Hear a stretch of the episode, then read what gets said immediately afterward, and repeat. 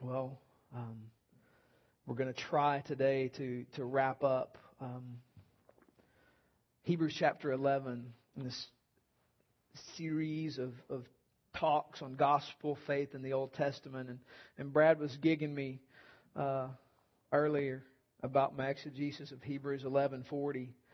And uh, I'm going to confess that, that I'm going to give it a lick and a promise, but I'm not happy with it. So uh, I may have to come back and uh, and and deal with Hebrews 11:40 because a uh, it's bothering me, and uh, and and so.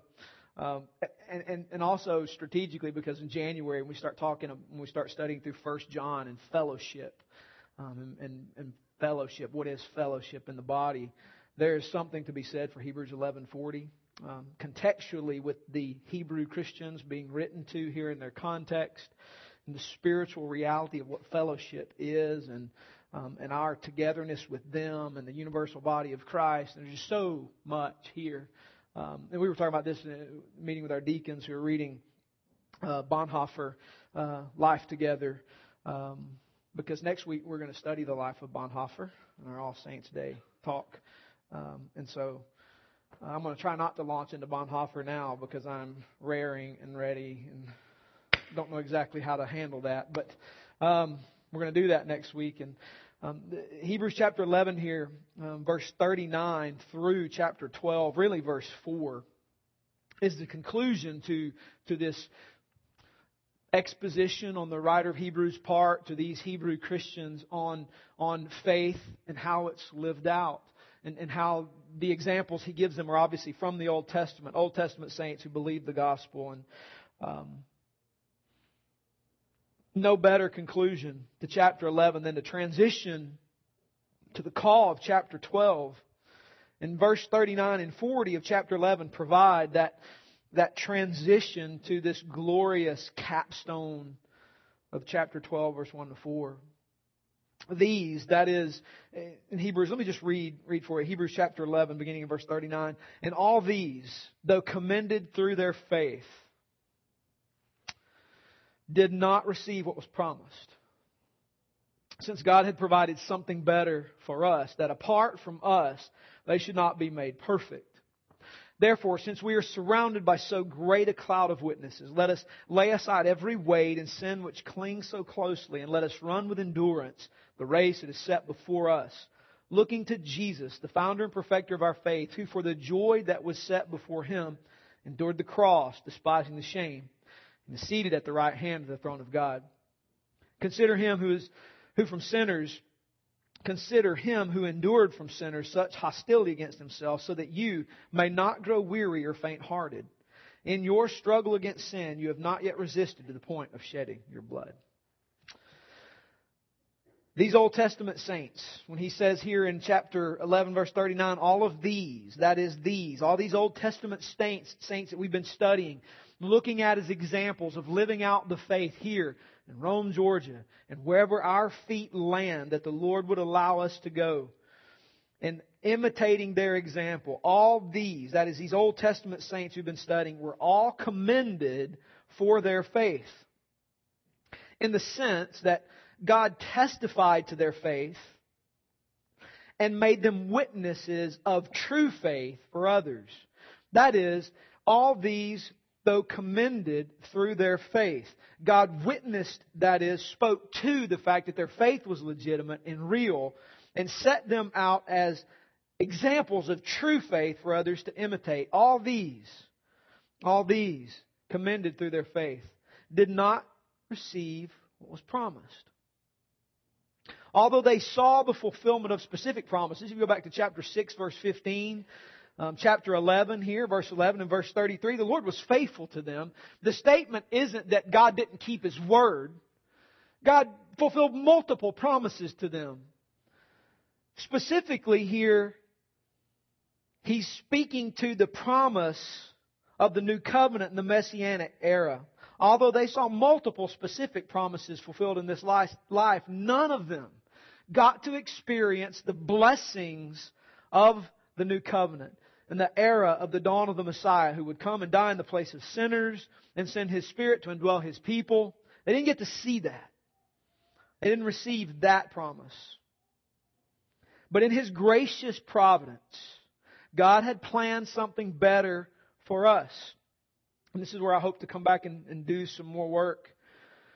In the sense that their enjoyment of perfection through Jesus Christ would only be together with us. That is, that their salvation was secured because Father is gracious to pass over their sins. And, and I put in here in my notes, if you went to grab them, see Romans 3, 21 to 26. He was gracious to pass over their sins. This is, this is why Romans 3, 21 to 26, and not to take too much of a rabbit trail here, is the centerpiece of the entire Bible. That God passed over their sins. He, this is why Jephthah, who sacrifices his daughter, that was a sin. And God in Hebrews 11, as we looked at last week, said faithful. Sinner, faithful. Why? Not because of his actions, but because of his faith in Christ. And God looked and said, He believes, He trusts. I will pass over his sin, and I will pay for his sin when I send my son to die in his place for his sin. So God had planned something better for us in the sense that their enjoyment of perfection through Christ would only be together with us. Knowing He would pay for their sin at the cross when He put the Son to death for their sin and ours who were yet to believe. So this sense that God had something better for us is the same better He had for them. And here's, here's what they didn't get that's better. They didn't get indwelling Holy Spirit. You do. And the writer's point here is to stress the enormous glory and privilege of living in these last days, which by the way, the writer of Hebrews in chapter 1 verse 2 defines the last days as all the days from the advent of Christ onward. So you hear crazy like prophecy people talking about, I believe we're living in the last days. Well, no duh. Been there since Jesus came. Okay? We are in the last days because the last days are marked at the advent of the Son of God. Right? So the writer's point is to stress the enormous glory of living in these last days. Of having the advent of Christ in which He dies for sinners and rises to secure redemption for all who repent and believe. And He's writing to remind them that in the middle of their hard circumstance and their hard struggle, it is a glorious privilege to be living now. It is a joy to be living now. Jesus said in John 14, 12, Truly, truly, I say to you, whoever believes in me will also do the works that I do. And greater works than these will he do because I'm going to the Father. Isn't that amazing?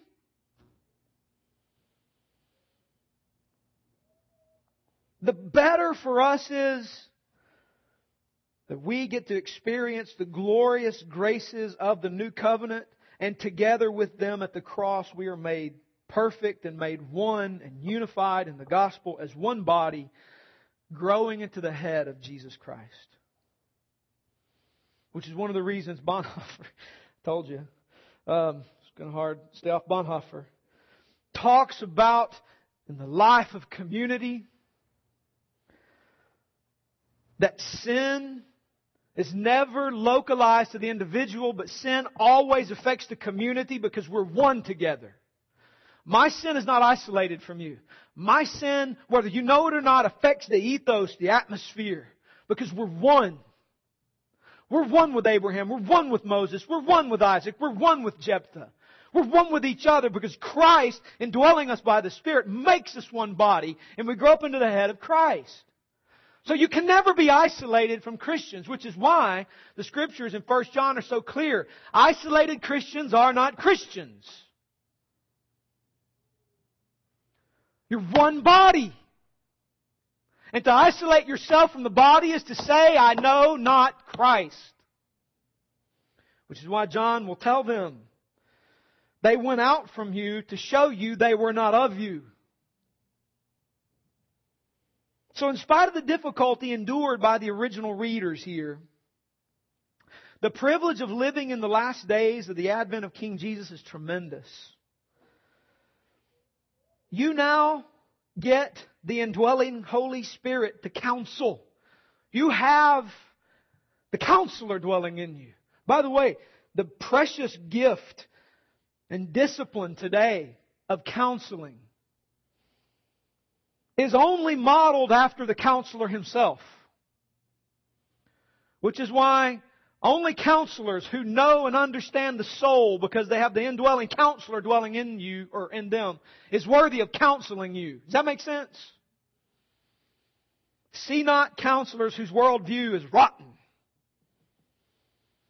Because we have counselor dwelling in us now. Isn't that awesome? The awesome privilege of having the Holy Spirit dwell in you now. We have Holy Spirit to counsel. We have Holy Spirit to guide to truth.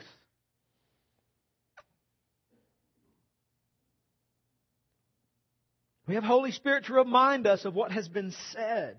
Those awesome moments in which Scripture pops into mind. I need to hear that. I need that's counsel for right now. It's because that's what Holy Spirit does. The tremendous privilege of living in the new covenant promise of the gospel is a joyous and vitally useful glory for these Christians in this difficult time of suffering that they are in, thus having the author write to them to encourage them to stay faithful.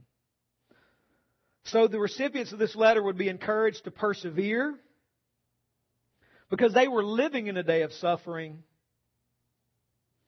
And that suffering was mediated through the multifaceted blessings of the new covenant. These witnesses to the gospel and to gospel faith showed the original recipients and they show us because they're put forward as examples.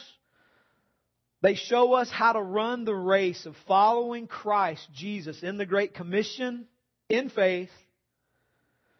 And then the writer of Hebrews tells his readers where to run, namely Jesus. By the way, our goal, our mission is the same. It's not different. Our mission, our end is the same to fix our eyes on Christ and run toward Him and His kingdom in the completion of the Great Commission. It's every church's mission. It's every Christian's mission. You need a life mission? Just gave you one. Now go use your discipline, your skill, your wiring for that mission. Does that make sense? You have a life mission. Remember, remember Hebrews 11, 39 and 40 is not the end of this exhortation to live by faith. Remember, the scriptures don't have chapters and verses. Those are added later to help people read. This is a letter. The writer of this letter puts the capstone of chapter 12, verse 1 to 4 in place and ends with this marvelous statement in verse 3 and 4 of chapter 12. And here's how he ends this exhortation to imitate these faithful ones. He says this Consider him who endured such hostility against himself. Consider him. Who's him? Jesus, the mission, the one we're running toward. Consider Jesus, who endured such hostility against himself, so that you may not grow weary or faint hearted. You're weary, faint hearted, consider Jesus. Put your eyes on Christ. Run toward him, right? That's the instruction, right? Consider him who endured such hostility against himself so that you may not grow weary or faint hearted. In your struggle against sin, you have not yet resisted to the point of shedding your blood. That's an interesting statement. Because this passage seems to suggest that our greatest struggle is not against outside forces of evil. But rather, our greatest struggle is against our own personal and maybe corporate sin. Did you catch that? Consider Jesus. If you're worn out, tired, weary, faint hearted, consider Christ who endured such hostility against himself. Why? The next sentence. In your struggle against sin, you've not yet resisted the point of shedding your blood. Remember, he's writing to people who are persecuted by evil men. And he tells them, in your struggle against sin, you've not yet resisted to the point of shedding your blood. So the suggestion is that their greatest struggle and ours is not against outside forces of evil, but against our own struggle of personal sin and corporate sin. Evil done by outsiders to hinder the gospel is expected. It's expected. Jesus said it would happen, right? So it's not as though we should, ah, they don't like me. No duh. Jesus said so. It's in the manual. Evil done by outsiders to hinder the gospel is expected. The Lord said it would be the case. That's not to be too uncommon. I think for us it's uncommon. Multiple reasons. Because we live in Disneyland. And secondly, are we saying anything about the gospel? Because the gospel's portrayed. I'm going to go stop. That's a rabbit trail. Stop now. I tweeted during the debate about it. So if you follow me on Twitter, you read that. Nobody retweeted that either, by the way. Just, thanks for hanging me out to dry. no backing up, no love. I got it. I got it. It's good.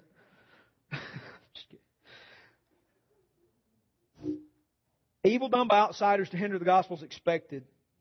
However, it would be sin, and it could be sin that could hinder our response to external difficulty, that could keep us from, from pursuing the Lord wherever He is leading. Because the problem for these guys when they received this letter was that many of them were turning back and abandoning the gospel in face of this difficulty. And so his writing to them is to encourage them to stay faithful, don't give up, keep your eyes fixed on Jesus, run toward him, stay faithful. So it could be that sin, meaning our response to this external difficulty, could keep us from pursuing the Lord wherever he's leading. Perhaps sin here includes others sinning against us, no doubt, to hinder the work of the gospel. But I'm convinced that in light of chapter 12, verse 1, through verse 4, the author is referencing the sin in our flesh that the new covenant heart fights against. Jesus endured hostilities from men as the sacrifice for our sin, right? Any hostility we face from men pales in comparison to Jesus taking hostility from men as punishment for the Father as sacrifice for my sin. Did you hear that? That, that, let me say, say that again. That's, that's real important. Jesus endured hostility from men as the sacrifice for our sin. Any hostility we face from men pales in comparison to Jesus taking hostilities from men as the punishment from Father as sacrifice for my sin. In other words, if you take hostility from men, it's not you paying for somebody else's sin. That's already been done for you. Therefore, any hostility we receive pales in comparison to the death Christ died for my sin and my rebellion. Therefore, our great struggle will not be from the hands of men. Our great struggle will be against sin. Think about how you've wrestled with situations now. It's not so much, oh, they said this or oh, they did that. It's how do I respond? Am I going to respond? Am I going to do anything? Am I going to say anything that matters? Right? How can we, and this is the question I want to ask, and, and we'll try to get through try to get through a point here um, to help to help you answer this question because it's a vital question. How can we, in light of chapter 12, verse 1 through 4, how can we successfully wrestle sin to the ground? And pardon my, my terminology here, make it tap out?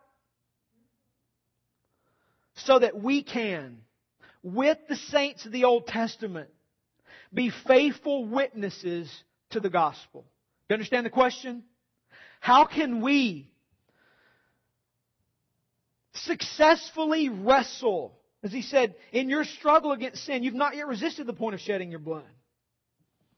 How do we successfully wrestle our sinful tendency to the ground and make it tap out so that we can, like the saints of the Old Testament, like all the examples we've been looking at, be faithful witnesses to the gospel in our context, right? Because every one of you got to walk out of this room today. You got to go to work tomorrow. You've got to engage the world around you.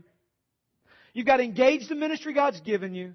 You gotta be faithful there. So how do you walk out of here and engage that ministry with faith in the gospel, continuing to trust Christ, not just for your salvation, but to work that out in ministry and making Christ known? How can you imitate the faithfulness of these Old Testament saints in fighting against the temptations of sin, no matter how multiple they are and multifaceted they are, to the contrary. Point number one. This one's a no duh, so apologize for the no duh nature. Observe great witnesses to gospel faith and imitate their example. How do you wrestle the temptation of sin? And, and by the way, we're going to talk about, because he says here in chapter 1 and 2, he gives some examples. He said, Let us lay aside every weight and sin which clings so closely. So we're going to get specific there. But the first observation on how to go about imitating the faithful saints of the Old Testament and be faithful with the gospel in your context is number one, observe great witnesses to gospel faith and imitate their example. Witness here, as we've talked about already, by way of a reminder, does not mean here spectator. Since we are surrounded by so great a cloud of witnesses, these are not spectators looking down from heaven going, wow, are they doing well? The word witness means those who've borne witness to what it means to believe the gospel and follow the Lord by faith. In other words, all these people who've lived their lives in such a way that highlights the gospel. Observe these witnesses. Observe their example and imitate their example. We have the examples of Scripture that the author of Hebrews has looked at, right? We've looked at multiple examples. We've looked at all the ones here in Hebrews chapter 11. So we continue to look at the examples of Scripture, which is one of the reasons why you need to plow through the manual. You need to plow through Scripture because the Scriptures are littered with examples. Some of my favorites are the ones that we talked about last week because they're frail, sinful creatures, and the Lord said, faithful, which holds out great hope for us, right? That although we're frail and sinful creatures, Christ's sacrifice for our sin is enough. And we can live a life that highlights and makes much of Jesus, and God doesn't look at our sin because Jesus paid for it. He looks at faith and says, faithful. So we continue to plow through the scriptures, and we take courage by those scriptural examples. We have saints in Christian history we can read about. This is one of the reasons why you need to continue to read Christian biography Read about saints who've lived the life of faith before you. We've highlighted for you over the past years here at Three Rivers multiple saints that you can look at and, and, and imitate their example. You know, my Mueller, my favorite. Some of these great saints in history. Some, some well known, some not so well known. The only published work of mine is the University of Georgia in the botany department. Because of Anaclyse Gambold. You remember her? The Moravian missionary was the first successful mission among the Cherokee, and she was a botanist. Up here on the way to Chatsworth and Fort Mountain State Park, the little Moravian mission cemetery, you got to go visit it sometime. I mean, it's, it's not much. But there was gospel work pioneered there by somebody you don't even know who they are. Which, by the way, your name may never be known. And God's not looking to see if you make it on a Georgia historical marker. But He knows whether or not you believe the gospel and are faithful. It's of the reasons I love Anaclyse Gambold. So look at their lives. Next week we're going to look at Bonhoeffer.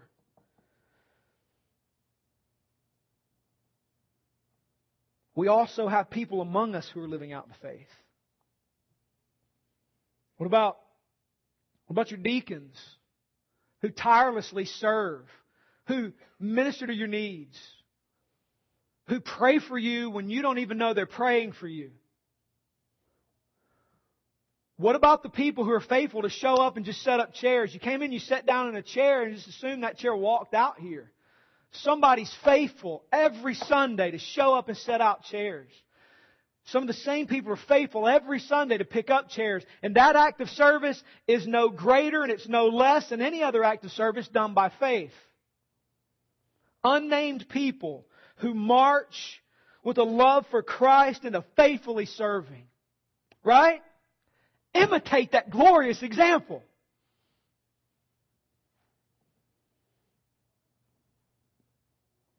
We've got this morning living examples of Levi and Betsy who sold their lives to the advance of the gospel among our people group. Imitate the example. My friend Keith and Marcia Thompson, who's, who's working, and I'm so excited to be part of this cool thing that's happening on the Cumberland Plateau in which this cat is smart. And ever since, like Keith and I've been knowing each other since 1993, and, and, um, and, and it's really awesome to see this passion that's been birthed in him for a long time, working itself out into being able to get his hands on a couple thousand acres on the Cumberland Plateau through the easement clause and the tax code Probably just blew some of your minds. You're like, I don't even know what an easement is. I don't even know what tax code is. Who knows what tax code is? Through the easement clause in the tax code, and then put a retreat center on it to teach people scripture and Christian worldview, to train hurting marriages and teach people how to manage God's money well, to launch movements to the nations. You even know that's happening out of this body. But it is.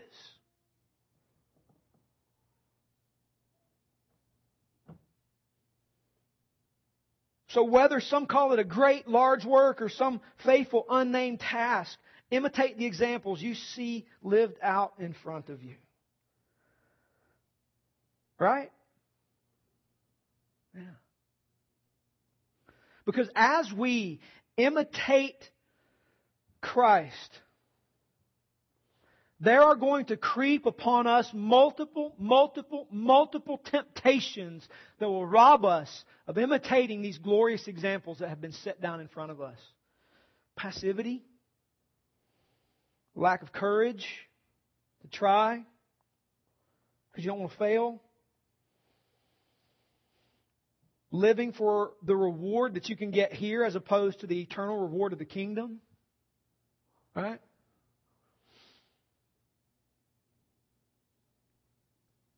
We're going to close right there. We're going to come back and deal with the rest of this because here's, here's what I think. I think that many of us fall in the camp of last week in which maybe we feel like sin in our past have robbed us of the ability to be faithful and serve the Lord. And we looked at those examples last week and we're reminded that the Lord looks through Christ at us and says, faithful, not through the lens of our past. We don't have to be immobilized by the accuser. And then maybe some of us fall in the category of it's not so much our past as it, as it is weight. As the writer of Hebrews will say in chapter 12, verse 2, rather than laying aside every weight, we have multiple weights. They're not sin, because, by the way, he distinguishes between every weight, comma, and sin that clings so closely. He's addressing things that aren't sin. They're not bad. But they just keep you from running well. Cross country, any cross country guys in here? Well, okay. People who hate running. Very nice. Any runners in general in here? All right, very good. When I go watch our cross country team run, I've yet to see a cross country runner with combat boots and a sweatshirt and camouflage pants. Because that would be a weight that hinders, right? Wouldn't be a sin to wear combat boots to a cross country meet. It's like, hey, go for it, buddy. Mm, but that person's not going to compete real well. Maybe we have lots of weights, things hanging on us that we need to shed that keep us from running toward Jesus well. It's no sin to have them. It's just kind of encumbering, right? Heavy. So I want to say to you this morning in closing if you're still thinking that your sin robs you of being faithful and doing gospel work, repent. Repent.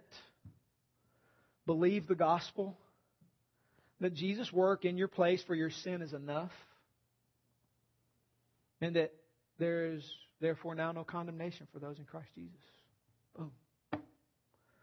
And if you're weighty, if all the cares of stuff, not sin, it's not bad stuff, but it just doesn't let you run well, ask how you can begin to shed those things, lay them aside, run this race of the gospel. Ask those things. Then, then, then, go hard. go hard. Go hard.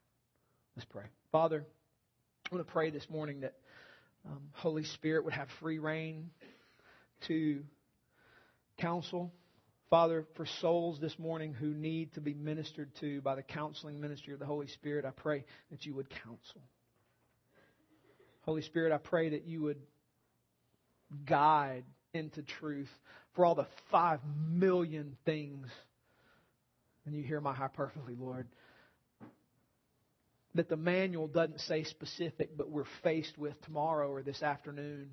And we need to know what you would have us to do. What, what, is, what is the truth there? I pray that you, Holy Spirit, would guide and give us courage to obey you in spite of what people think.